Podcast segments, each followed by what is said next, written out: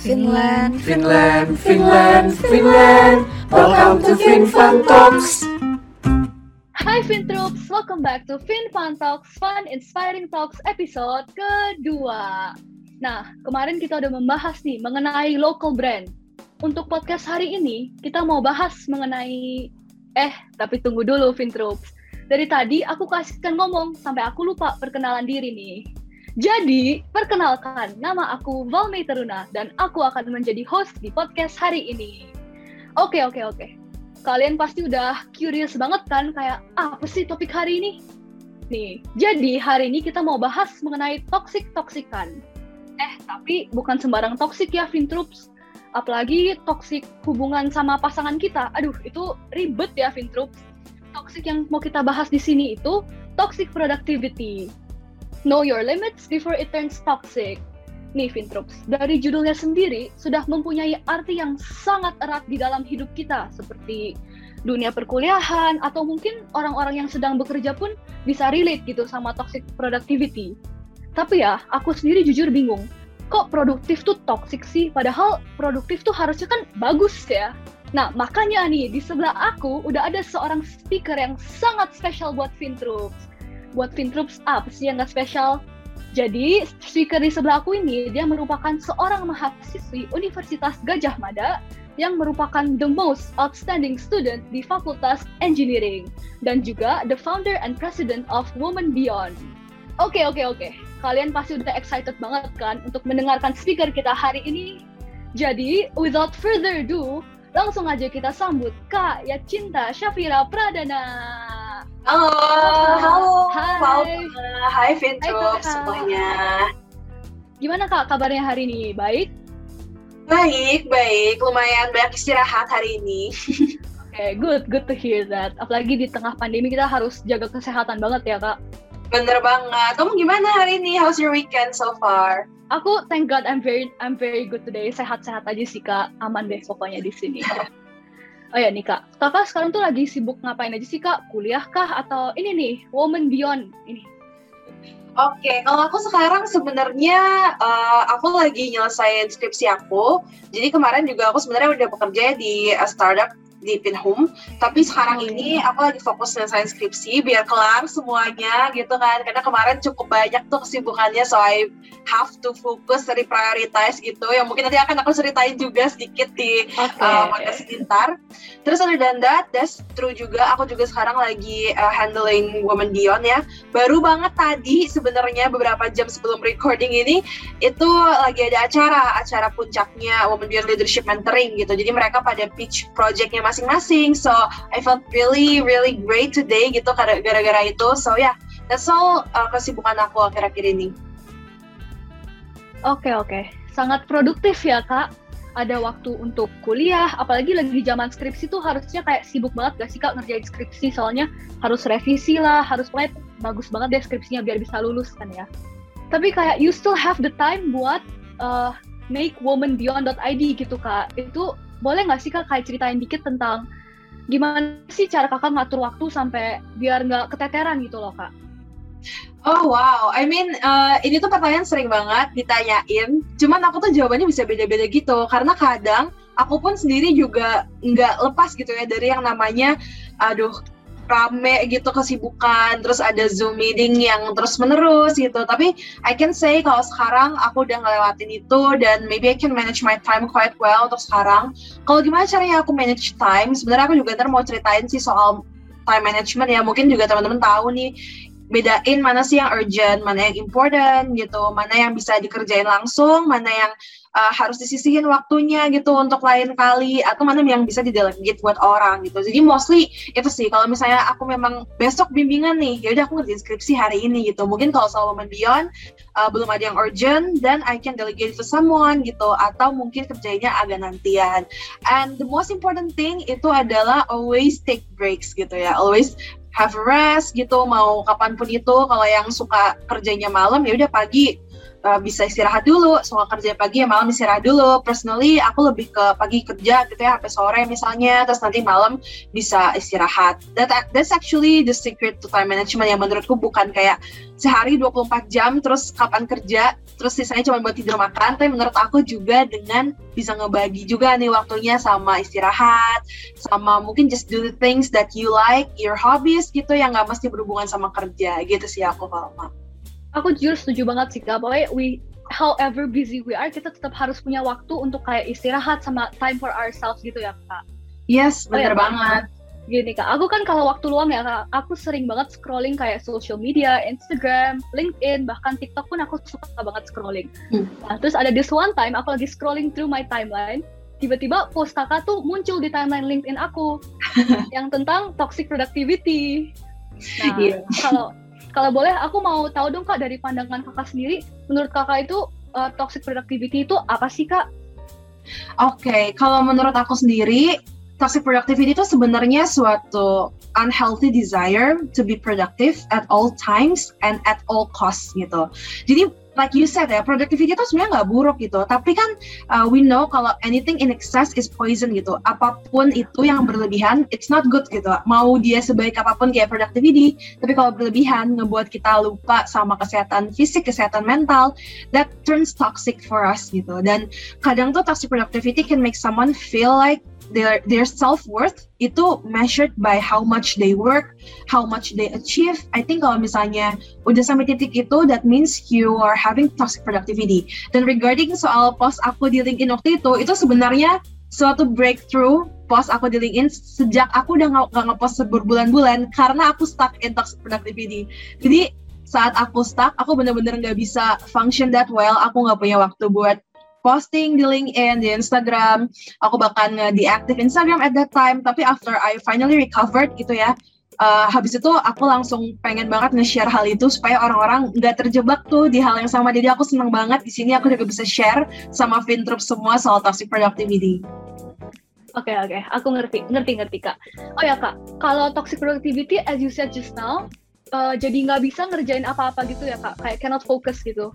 Jadi sebenarnya toxic productivity itu jatuhnya kita jadi nggak produktif lagi ya, saking toksiknya itu ya. Iya, sebenarnya tuh uh, toxic productivity tuh jatuhnya kayak even saat kita udah uh, produktif pun selalu ada rasa guilt gitu, rasa bersalah kalau kayaknya kok ini nggak cukup ya gitu. Kayaknya kok aku perlu ngerjain lebih lebih aja terus gitu. Even saat melakukan hal-hal yang kita tadinya suka, itu jadi rasanya ada bebannya gitu. Nah itu sebenarnya when it turns toxic sih jadi kayak we always feel like itu tuh nggak pernah cukup apa pun yang kita kerjain harus ada lebih lebih lebih terus ya. Betul betul. Kalau kakak sendiri tuh kapan sih kakak sadar kayak oh I'm having a toxic productivity gitu Oke, okay. sebenarnya tuh awalnya itu tuh dimulai dari hal yang baik ya, dimulai dari banyaknya ambitions, banyaknya goals gitu, yang ngebuat oh aku pengen ngeraih ini ini ini nih gitu.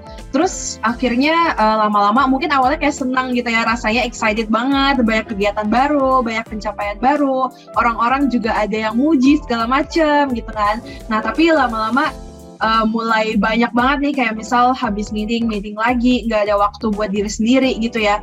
Even when I was sick or when I was tired or when I just have a mental breakdown for example I felt guilty for not working as productive as I used to gitu. Dan itu ngebuat my condition worse dong. Misalnya aku lagi sakit terus aku malah jadi aduh kok aku nggak kerja ya hari ini? Kok aku masih sakit sih? gitu. Kadang ngerasa kayak gitu. Dan itu justru ngebuat aku tambah sakit dong gitu karena jadi kepikiran bukannya rest yang bener-bener rest gitu Nah itu when I realized that uh, saat aku juga melakukan hal yang aku suka gitu, tapi itu malah ngebuat aku ngerasa bersalah, ngebuat aku ngerasa buruk. That's when I realized I was having toxic productivity. Dan itu benar-benar impacted a lot gitu on me, mentally, physically, socially even gitu. Jadi itu sih saat aku menyadari dan mungkin Fintroops di sini, teman-teman di sini yang dengerin, kalau kalian sadar gitu ya, mulai merasakan gejala-gejalanya, maybe you have to take a step back, terus dilihat lagi nih, apakah kalian sekarang tuh lagi mengalami toxic productivity atau enggak? Oh oke okay, oke. Okay. Terus ini kak, kan sekarang kita lagi di kayak masa pandemi gini ya kak, where kita benar-benar stay at home, apalagi pas in the start of quarantine itu benar-benar kita di rumah terus dan semua pekerjaan juga dari rumah. tapi somehow kayak dulu aku pas uh, the start of the pandemic aku masih SMA nih kak jadi sekolah online kan terus uh, timeline sekolahnya juga nggak kayak full day kayak offline gitu jadi sekolah paling sehari cuma dua jam tiga jam hmm. whereas kita berarti ada banyak banget time buat kayak to rest or to do anything we want gitu kak nah hmm. tapi kita tuh mungkin masih anak SMA jadi belum kepikiran untuk melakukan hal-hal yang produktif ya kak hmm Terus aku membaca nih salah satu quote di postnya kakak. Ada satu quote saying that yang if you don't come out this quarantine with either a new skill or starting off a new business and gaining more knowledge, you didn't ever lack the time but you lack the discipline. Nah, aku jujur lumayan setuju sih kak sama quote ini karena banyak orang luar tuh yang kayak oh di pandemi kan kalian di rumah lebih banyak santai banyak waktu luang. Harusnya abis pandemi bisa banyak hal yang kalian lakuin dong kayak berbuat bisnis contohnya. Nah, kalau dari kakak sendiri, kakak tuh terpressure nggak sih? Atau kayak you still keep to your own pace aja gitu? Oke, okay, that quotes, ya ampun itu populer banget di awal pandemik ya. Dan jujur pas di awal itu ngebuat aku terasa termotivasi gitu. Karena kayak, oh iya bener juga nih. Um, bener banget kita kan kalau pandemik itu being online, everything is theoretically possible gitu ya nggak ada pembatas ruang nggak ada pembatas waktu nggak perlu transport ke mana-mana langsung bisa masuk aja ke zoom meeting gitu jadi a lot of great things happen di pandemic uh, a lot of new innovation juga even aku juga bangun Women Beyond itu pas pandemi gitu jadi semuanya online jadi sebenarnya uh, there's a lot of great things that can happen gitu ya. Nah tapi jatuhnya mungkin uh, for some people yang agak kelewat batas gitu ya dalam menanggapi ini jatuhnya kayak kena tekanan gitu ya, dapat pressure dari social media mungkin dan apalagi uh, I mean this is a pandemic ya. Meskipun it's true to think that kita punya banyak waktu buat melakukan apa pun but it is still a global pandemic. A lot of people are impacted in a bad way. A lot of people lose their families even gitu ya. A lot of people having trouble juga adapting to a new a new situation gitu. Because it's not like uh, bukan sesuatu yang sebenarnya baik juga gitu kan. Maksudnya ini penyakit banyak banget yang kena gitu. Dan I think uh, trying to achieve something is definitely a great thing but if it happens at a cost gitu dan is it really worthy gitu. Jadi menurut aku kita harus uh, kalau misalnya emang setuju dengan quotes itu harus put some limitation juga gitu di situ. Jangan sampai berlebihan juga kemudian jadi ngerasa bersalah kalau nggak setiap hari kerja gitu nggak setiap hari belajar hal baru gitu. Jadi menurut aku lebih ke kalau memang ngerasa aja pressure itu you still have to put limits on it gitu. Dan selalu ingat kalau you're just human, you can feel lonely, you can feel burn out dan tahu betul batasannya kapan dan yeah, just know what are the things that you like to do gitu. It's not it's not a race it's not a race like it's not a competition where you have to compete with everyone gitu. Iya yeah, benar sih, because everyone technically has their own pace juga ya. Semua punya waktunya masing-masing lah. Terus kayak gini kak, tadi kan kakak sebut kalau ada ambition gitu ya kak. Gimana yeah. sih kayak cara agar kita bisa kasih boundaries ke ambition atau goals kita? Soalnya terkadang tuh orang um, dibilang baik maunya juga enggak. Soalnya it's technically setting a goal for yourself, tapi kadang hmm. there's too much you set for yourself, jadi jatuhnya agak toxic juga. Itu ada ada sedikit tips gak kak? Harus gimana cara ngatasin buat limit your ambition lah? Right. Uh, jadi tuh sebenarnya uh, ini tuh cukup agak kontradiktif sama yang dulu aku sering banget tuh misalnya aku diundang webinar suruh jelasin gimana caranya set goals gitu. Dulu aku nggak kepikiran juga kalau bakal ada namanya kita perlu membatasin gitu. Uh, kalau aku tuh dulu mikirnya oke okay, kalau goals banyak-banyaknya nggak apa-apa. Uh, yang penting di breakdown gitu ya jadi small goals yang realistik gitu. Nah tapi kata-kata realistik itu dulu tuh aku lebih ke realistiknya comparing to skills. Padahal sebenarnya realistik tuh ada banyak gitu. Realistik bisa jadi uh, realistik dengan time limitation yang kita punya, energy limitation yang kita punya gitu. Atau mungkin our passion, our hobby gitu ya.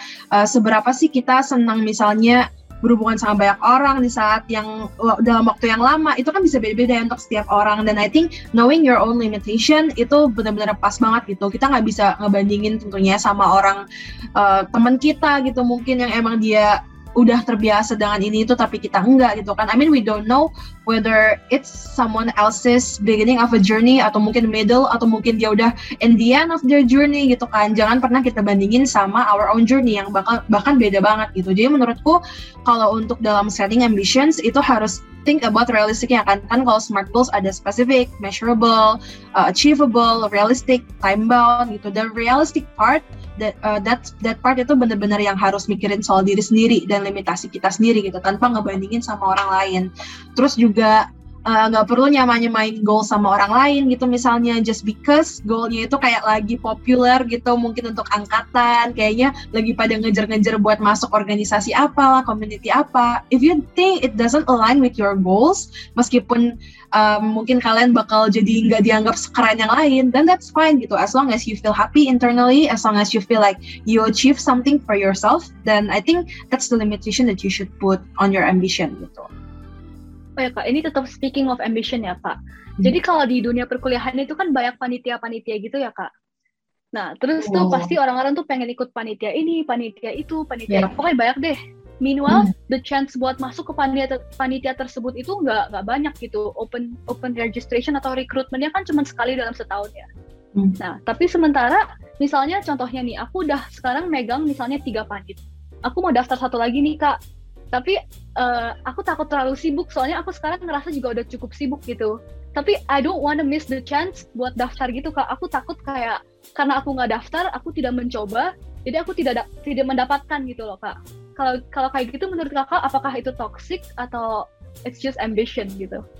Right. Uh, kalau menurut aku sebenarnya lebih ke pertama kan kamu kan kayak bilang kamu sekarang udah ada kesibukan tempat lain. Menurut aku sebenarnya it's much better untuk bisa nyelesain responsibility yang udah existing dulu daripada kayak pursue something new tapi responsibility yang udah ada ditinggalin. Kalau misalnya ngerasa kalau kamu bisa nih keep tiga panitia itu dan tambah satu lagi, then it's totally okay gitu. Karena menurutku um, ini kelemahannya orang yang sering ambisius ya, even myself kadang gitu. Kayak misalnya oh pengen daftar banyak hal, tergabung di banyak hal, terus jatuhnya setiap ada yang baru excited ke situ tapi yang lama ditinggalin gitu. Istilahnya kayak ngilang. Mungkin tahu lah ya banyak juga orang-orang kadang di panitiaan kadang ngilang. Nah itu sebenarnya yang tandanya maybe you are being toxic gitu with your own ambition. Karena berarti you're not keeping your responsibility well tapi you just want a new one, a new toy to play with gitu ya. Nah, tapi jatuhnya kan itu malah berpengaruh buruk juga. Misalnya network kita juga jadi mikirnya ini kenapa orangnya kok ngilang-ngilangan. Itu bisa ngaruh ke masa depan juga gitu. I think one of the most important thing kalau lagi ikut kepanitiaan, lagi ikut organisasi di kuliah, itu keeping the network uh, really well gitu. Gimana caranya mereka bisa terus-menerus uh, mikir kalau we are worthy to work with gitu dan itu akan ngaruh baik ke depannya daripada kita ambil baru-baru terus tapi kita nggak bisa maintain itu gitu For, buat apa kan new network but not a good network gitu so ya yeah, I think di situ sih kalau misalnya ngerasa bisa dan ya yeah, go for it gitu kalau ngerasa udah then you have to be able to say no saying no is a very hard thing to do but I think it's very important to learn gitu Oke, okay, I agree sih kak. Kita harus pokoknya know our priorities juga ya kak. Jangan kekejar ambisi terus mau segalanya segalanya gitu kan ya. True, true. Knowing limitation. Iya, oke. Okay, aku juga mau tahu nih kak, selain gara-gara ambitious ya kak, ada nggak sih kayak faktor-faktor lain yang bisa menyebabkan atau mempengaruhi toxic productivity? Of course, kalau ambitious tuh kayaknya lebih ke internal ya, tapi sebenarnya itu pun disebabkan oleh external pressure. Mungkin kayak ada eksternal, ada internal. Kalau eksternal itu biasanya pressure dari mungkin teman-teman, dari orang tua bisa jadi gitu kan. Atau misal kayak kita compare ourselves to others, kita lihat social media, terus yang lain kayaknya pada aktif banget, pada achieve sana sini gitu kan. Itu uh, bisa banget untuk menyebabkan toxic productivity gitu, karena rasanya kayak ya we're in the competition with them dan itu banyak banget teman-teman aku yang curhat juga ke aku gitu soal gimana sih caranya biar nggak ngerasa gini gitu gitu. Even aku juga kadang fall for that gitu. Dan even ada juga yang jujur bilang kalau dia tuh nge-mute aku just because uh, they want to feel like uh, they don't compare themselves to me. And that's fine gitu. Kalau menurut aku if you feel like that then that's fine gitu. That means you're taking a stand for yourself gitu. Dan uh, kalau misalnya ada orang yang ngerasa dapat pressure dari luar juga gitu uh, always remember gitu kalau setiap orang itu beda-beda timelinenya gitu beda-beda juga goalsnya ambitionnya long termnya juga beda gitu.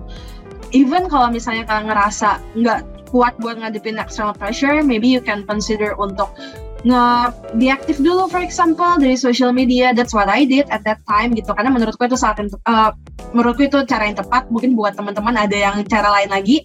Atau mungkin ada teman-teman yang you think is toxic gitu ya yang mereka kayak uh, terus menerus glorify overworking mungkin jadi uh, nggak uh, appreciate you when you have rest don't respect your boundaries. Maybe you can also consider like give limitation juga untuk set boundaries with them gitu. Dia menurutku just do anything that makes you feel uh, itu bisa ngurangin gitu faktor-faktor. Karena faktor eksternal itu menurutku pengaruh banget buat diri sendiri. Apalagi kalau lagi remaja gitu ya mendekati umur 20-an atau 20-an ke atas itu rasanya kayak midlife crisis banget gitu. Pengennya ngelihat ke sekitar pasti buat diikutin lah gitu buat bisa ngerasa diterima sama sekitar. And I think that's what ultimately can lead to toxic productivity Oke, okay, aku setuju sih kak. Tapi nih kak, sebelum kita lanjut nih kak, kita intermezzo dulu kali ya, biar makin okay. asik dan seru. Oke? Okay?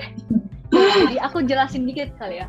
Kita akan ada games nih buat Fintroops, tapi sifatnya masih hidden. Hmm. Jadi Fintroops bisa follow Instagram kita di @finference.id karena games dan info-info yang lain bakalan di-share di sana.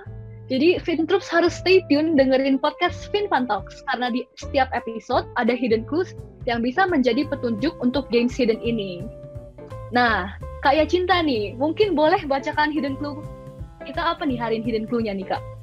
Oke, okay, for Fintroops ya. Aim high for the sky is unlimited. Oke, okay, aim high for the sky is unlimited. Aku setuju banget sih Kak sama quote ini kayak aim high for the sky is unlimited gitu. Karena langit itu nggak ada batasnya ya kak. Jadi jangan takut untuk aim something high ya kan kak? Betul bener banget. Karena kan the sky itself is unlimited ya. Yes tapi back again kita nggak boleh uh, aim too high nanti jadinya kita mau ngejar ambisi-ambisi itu jadi toxic productivity ya kan kak? Agree agree eh nih kak. Kan kakak uh, so berarti sekarang kakak udah realize banget kalau you used to have toxic productivity kan ya? True, udah realize.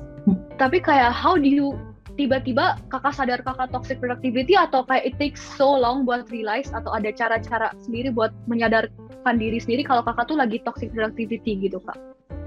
Uh, to be honest, it takes quite long menurut aku ya. Dan it takes quite long juga to recover. Karena no one really talks about it gitu. That's the sad part about it gitu kan. That's the reason kenapa aku juga banyak ngomongin soal ini karena ini mungkin something yang orang tuh nggak berani buat omongin gitu. It makes them feel weak maybe, makes them feel insecure juga mungkin karena takutnya cuman dia yang ngerasa. Padahal sebenarnya almost all of us gitu bisa ngerasain toxic productivity dan aku sendiri juga karena aku juga nggak bisa banyak cerita ke teman misalnya saat itu takutnya ngerasa kayak kenapa sih aku kok beda sendiri? Kayaknya yang lain bisa-bisa aja kayaknya yang lain oke-oke aja. Padahal sebenarnya setelah aku upload tuh soal toxic productivity banyak banget yang bilang kalau mereka ngerasa yang sama. Surprisingly gitu for me. Jadi menurutku nggak perlu takut kalau kalian udah mulai ngerasa burn out udah mulai ngerasa ngerasa kayak aduh capek nih kayaknya kok overwork terus. Kalau orang lain kok kesannya gini gini gini padahal kita nggak tahu gitu. It, that's only the highlight of their life that they they post on social media gitu. Jangan aku buat reach out ke teman-teman terdekat reach out ke family reach out to anyone you trust gitu untuk uh, supaya bisa prevent the burnout. Karena kalau udah terlanjur masuk itu recovery-nya jujur cukup susah. Especially aku udah ngerasain sendiri gitu Oke oke oke, benar. Aku setuju sih kak. Jadi tetap harus, pokoknya kita harus know ourselves the best first gak sih kak untuk menyadari sesuatu yang happening in our life ya kak. Iya benar benar benar. Jadi be in the moment lah gitu. Jadi always sadar gitu ya lagi ngerasain apa setiap hari gitu. Itu itu dulu yang aku juga pernah dibilangin sih sama orang-orang. Even I went to therapist because of toxic productivity loh. Jadi uh, my therapist also said kayak you have to sometimes step back terus ngeliat ke diri sendiri ngomong ke inner child istilahnya gitu. How do you feel gitu? How do you feel now? And what do you want? Are, is what you're doing making you feel happy and better every day gitu? Just itu sih menurutku yang kadang orang-orang suka lupa gitu buat lakukan setiap hari. Padahal itu penting banget gitu. Oke okay, oke. Okay. Kalau kakak sendiri gara-gara toxic productivity ini toxic productivity itu mempengaruhi diri kakak dari kayak sisi apa aja sih kak? Kalau menurut aku dari tiga sisi sih. Uh, pertama mentally, dua physically, ketiga socially gitu. Kalau untuk yang mentally, ya of course itu very very bebannya mental banget ya karena kan ngebandingin sama orang lain terus juga ngerasa diri sendiri nggak pernah enough our self worth is based on how much we work kalau lagi ngerasa nggak mau kerja rasanya kayak bersalah terus gitu dan itu bener-bener berat banget gitu jadinya susah buat ngerasain senang misalnya terus juga um, bahkan untuk senang untuk orang lain itu juga susah gitu karena kan rasanya tiap orang lain senang kok jadi ngebanding-bandingin sama diri sendiri gitu. Nah itu mungkin juga ada teman-teman yang ngerasa kayak gitu. So beban mentalnya menurut aku paling susah. Yang kedua tadi kan physically. Kalau physically itu juga ngaruh ke jadi lebih gampang sakit gitu misalnya, lebih kekebalan tubuhnya kayak jadi nggak bagus gitu. Mungkin karena stres kali ya. Karena stres kan ngaruh banget ya ke fisik So I think that's why gitu. Terus juga socially. Kalau social itu mungkin karena itu bikin aku menjauhi sosial media. Even I don't talk that much to my friends at that time karena aku mungkin ngerasa kayak beda sendiri karena aku mungkin ngerasa yang lainnya kok oke-oke aja gitu dan itu jadi ngaruh banget socially gitu padahal what we really need at these times these pandemic times itu tiga-tiganya tuh sehat gitu mentally physically socially gitu jadi jangan sampai deh pokoknya toxic productivity Oke, okay, jadi ke efek ke mental, physical, sama socially. Technically dia bisa efek uh, hidup kita gitu lah ya kak, in a very negative way. Yes. Kalau dari kalau dari kakak sendiri, uh, ketika kakak toxic itu, pas toxic productivity, apa aja sih yang kakak lakuin? Kayak, do you like study all day or like you just have to keep working gitu? You don't, you cannot have time for yourself gitu. Oh, ini pas aku lagi toxic productivity ya kalau pas itu iya bener banget kerja dari pagi sampai malam not setting boundaries. Even misalnya aku kerja waktunya sampai jam 5 ya waktu itu kan aku udah kerja ya. Terus habis itu kalau misalnya tiba-tiba ada new task yang datang malam aku mau-mau aja gitu kerjain. Which itu my fault gitu. It's not even anyone's fault not my boss fault at that time. Karena kok aku juga mau-mau aja. That means I'm not setting the boundaries for myself gitu. Terus juga kalaupun habis kerja rasanya kayak pengen ngerjain sesuatu yang produktif juga gitu. Terus bahkan di tengah-tengah kerja misalnya pas lagi jam makan siang pengen ngerasa produktif juga gitu nah itu bener-bener uh, rasanya nggak mau waste any single second gitu, not even for myself, not even for resting. Gitu sih at that time aku ngerasa gitu. Mungkin nggak semuanya akan se ekstrim itu atau mungkin ada yang lebih ekstrim lagi. Cuman ya uh, kalau misalnya udah mulai ke arah situ ngebuat perasaan jadi nggak enak, ngebuat ngerasa bersalah, itu berarti udah mungkin ngerasain ke arah toxic sih. Eh, Kak, kalau kan uh, you have finally gone out of toxic productivity ya Kak. And itu definitely not an easy uh, decision to take gitu ya Kak hmm Kayak apa sih kayak perbedaan yang kakak rasakan dari dulu kakak toxic productivity sama sekarang udah nggak toxic lagi tapi are you still productive atau malah jadi kayak slacking dan before gitu?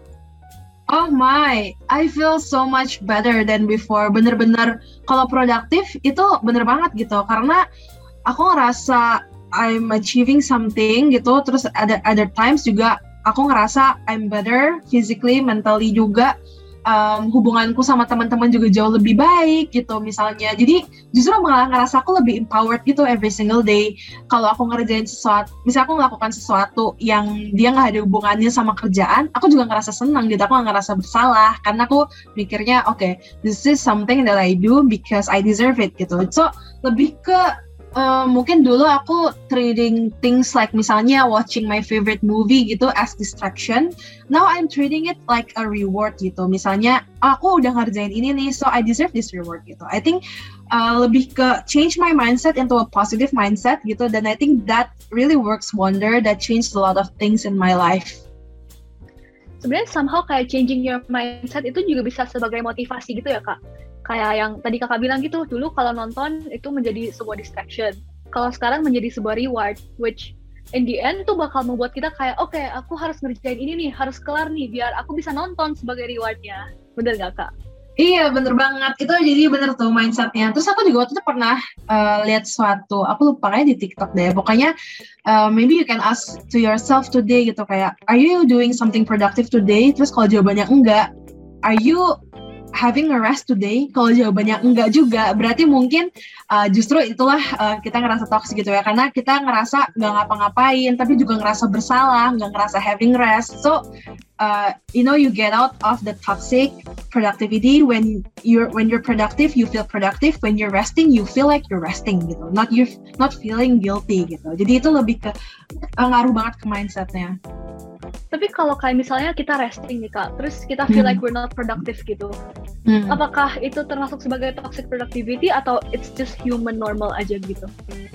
Kalau menurut aku tergantung sebenarnya apa yang udah dilakukan di hari itu sih. Maksudnya kalau misalnya nih di hari itu kita udah ada hmm, goals gitu ya, misalnya dailynya kita pengen ngapain, terus kita udah ngelakukan, tapi kita masih ngerasa kurang produktif, jadi ngerasa bersalah arahnya ke bersalah ya mungkin itu toxic gitu tapi kalau uh, emang kita sebenarnya belum selesai gitu. Kalau kita masih belum menyelesaikan responsibility tapi kita mau resting yang disebabkan oleh mungkin karena mager gitu ya bukan karena kayak we need rest or something ya itu I think that's normal gitu. Maybe you can think of uh, kapan nih bisa dialokasiin waktunya lagi untuk menyelesaikan gitu. Jadi more like knowing aja sih kalau misalnya uh, apakah kita tuh ngerasa not productive enough emang karena not productive enough atau perasaan kita doang gitu Oke okay, oke, okay. berarti it, everything comes back to ourselves lagi balik ke diri kita sendiri lagi ya kak. How kita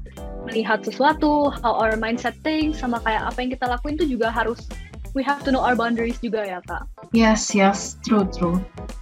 Oke okay, nih kak, sebagai penutup nih kak, kalau dari kakak sendiri ada nggak sih pesan untuk orang-orang di luar sana yang sedang mengalami toxic productivity?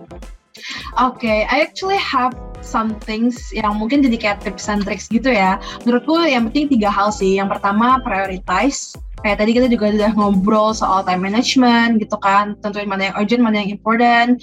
Mungkin uh, you can break your time into chunks. Dulu aku biasanya ngebagi gitu ya. Misalnya kalau pagi aku mau ngapain, siang ngapain, sore ngapain, malam ngapain. Tapi at least one of them have to be me doing something that I'm happy for gitu. Doing my hobby gitu misalnya. Atau mungkin playing games atau watching movie gitu. Itu at least you have to uh, alokasiin waktu dalam sehari gitu to do something that makes you feel like you're resting uh, terus juga think of doing something itu sebagai your reward not as a distraction gitu. Dan yang penting jangan kebanyakan pokoknya everything in excess is poison once again. And also yang kedua tadi kan pertama prioritize yang kedua define boundaries gitu. Ini mau di kalian kerjaan mau kalian di organisasi apa pun itu always define boundaries. Know kapan sih kalian bisa dihubungin kapan enggak gitu. Dan uh, itu kalau misalnya ada orang yang nggak bisa respect your boundaries, it's not your fault gitu. Karena I think people who support each other, who respect each other, will respect each other's boundaries. So you yourself also have to respect other people's boundaries gitu. Kayak kalau misalnya okay, nih, uh, aku mungkin kasih sedikit contoh. Aku misalnya di Wombion, uh, di awal tahun gitu ya, biasanya kayak kita bikin, oh kalian kapan sih pengen dihubungin kapan kalian ngerasa enggak gitu kayak time off gitu. Just so we know gitu apa sih sebenarnya each member yang pengen. Terus yang ketiga tadi uh, be in the moment gitu. Jadi appreciate yourself for what you've done hilangin rasa guilt gitu karena apa yang kalian belum lakukan atau kalian nggak berhasil lakukan gitu. Just be in the moment. Also when you're with your family with your partner for example with your friends be in the moment juga gitu. Jadi uh, I think those three itu bisa banget untuk ngebuat kalian to get out of atau untuk prevent toxic productivity. Dan kalau misalnya kalian ngerasa udah masuk, jangan lupa untuk gali juga penyebabnya apa. Kalau bisa um, disingkirin gitu ya penyebabnya, mau itu social media, mau itu toxic friends or coworkers who cannot tolerate you for having rest or any other thing.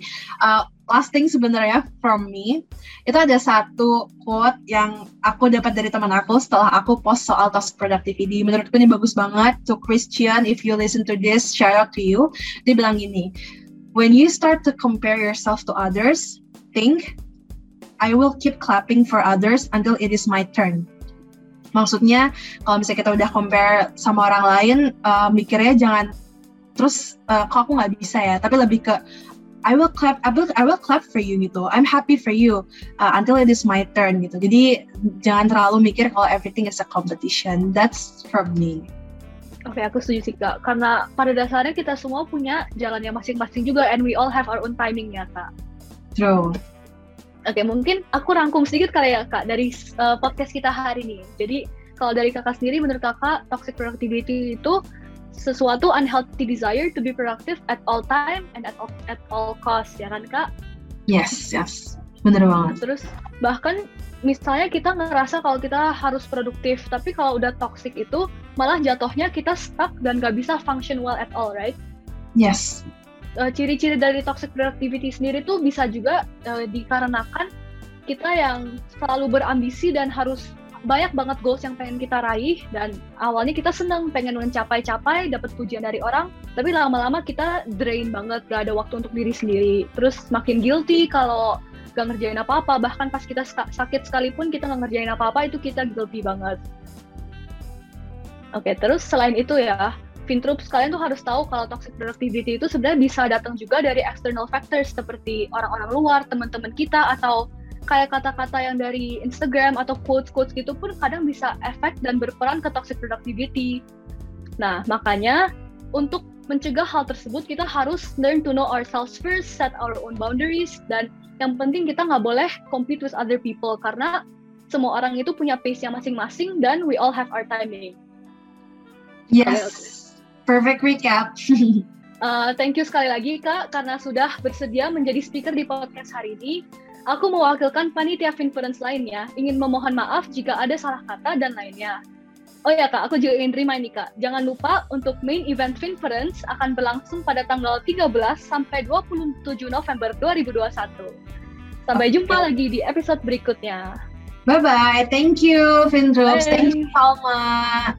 Stay tune terus di FinFun Talks, Fun and Inspiring Talks. Thank you kak. Thank you.